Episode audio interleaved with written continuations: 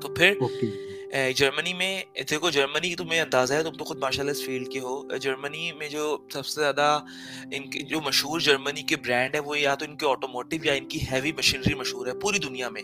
تمہیں بڑے بڑے پرنٹنگ پریسز تمہیں بڑی بڑی کرین لفٹر سارے جرمنی کے. بڑے بڑے automotive brands Mercedes Porsche Volkswagen B M W Audi جتنے بڑے برانڈس ہیں وہ سارے جرمنی کے.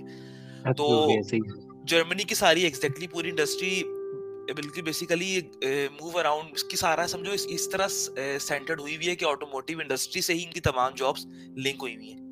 اور اب یہ جا رہے ہیں ڈیجیٹلائزیشن کی طرف۔ یہ لوگ مشین ڈیزائن میں بہت اچھے ہیں میکینیکل ڈیزائن میں بہت اچھے ہیں لیکن سافٹ ویئر کی انڈسٹری میں بری طرح مار کھاتے ہیں کیونکہ انہوں نے کبھی اتنا فوکس نہیں کیا آئی ٹی کی جانب۔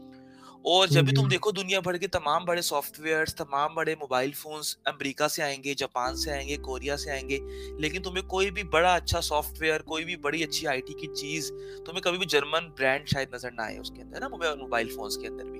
نہیں آتا۔ بالکل۔ اب بھی یہ لوگ اپنے تمام اپنی تمام ڈیوائسز کے سافٹ ویئرس یا تو انڈیا سے دوسری کنٹریز سے ان کو ڈیولپ کرواتے ہیں یا اب انہوں ان لوگوں نے امیگریشن بھی کھول دی ہے۔ اب مطلب یہاں پہ جو لوگ اسٹڈی ویزے پہ آتے ہیں ان کو جابس آفر کرتے ہیں۔ لوگوں کو اب انہوں نے جاب سرچ ویزا اب جب ان شاء اللہ ڈسکس کریں گے اس ٹاپک کو تو ویزا کی کیٹیگریز میں بتاؤں گا۔ تو انہوں نے جاب سرچ ویزے کو بھی اوپن کر دیا۔ پھر انہوں نے امیگریشن کو مطلب ورک ویزے کو بھی اوپن کر دیا۔ کہ آپ ڈائریکٹ جرمن کمپنی یا کانٹریکٹ پکڑو اور یہاں پر آرام سے ویزا لے کر کام شروع کر دو۔ تو اب یہ لوگ بڑی تیزی سے اپنے آپ کو بالکل چینج بھی کر رہے ہیں۔ اور اب تمہیں پتا ہے کہ جس طرح جو اوبیسلی اب جو گاڑیاں آ رہی ہیں اب ان کے اندر بھی کسٹمر کی ایکسپیکٹیشن بہت زیادہ ہوتی ہے ٹھیک ہے؟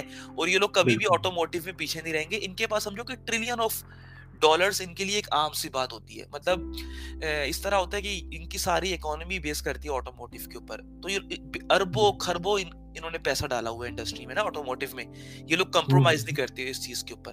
تو جو بھی نیا فیچر آتا ہے گاڑی کا وہ جرمنی جرمن ہی جرمنی اس کو پروڈیوس کرتے ہیں۔ ٹیسلا تو بہت بعد میں پہلی بار کوئی دنیا میں ایسی گاڑی آئی ہے الیکٹرک کارز کے اندر یا کار کے ڈومین میں جو کہ جرمنس کو تھوڑا ٹف ٹائم دے گئی ہے ٹیسلا کیونکہ وہ کہتے ہیں کہ ارلی ٹو گیٹ ان اور آپ کو اس کا ایڈوانٹیج مل جائے گا۔ وہ جلدی اس الیکٹرک انڈسٹری میں ہند ہوئے۔ انہوں نے اپنی بیٹری کے اوپر ریسرچ پہلے سے اچھی کی ہوئی تھی تو انہوں نے ایک مارجن ان کو مل گیا۔ لیکن اب جب سے فوکس واگن مرسیڈیز بھی اس پہ انٹر ہوئے تو وہ میرا خیال ہے within five to six years بہت سستی گاڑیاں اور ٹیسلا کو کہیں پیچھے چھوڑ دیں گے کیونکہ جرمن اس بات پہ کمپرومائز نہیں کر سکتے کہ آٹوموٹیو انڈسٹری ان کی تھوڑا سیٹ بیک لگے اس کو وہ بے شک امریکہ سے پیچھے چلی جائے تو یہ سارا سلسلہ ہوتا ہے۔ تو میں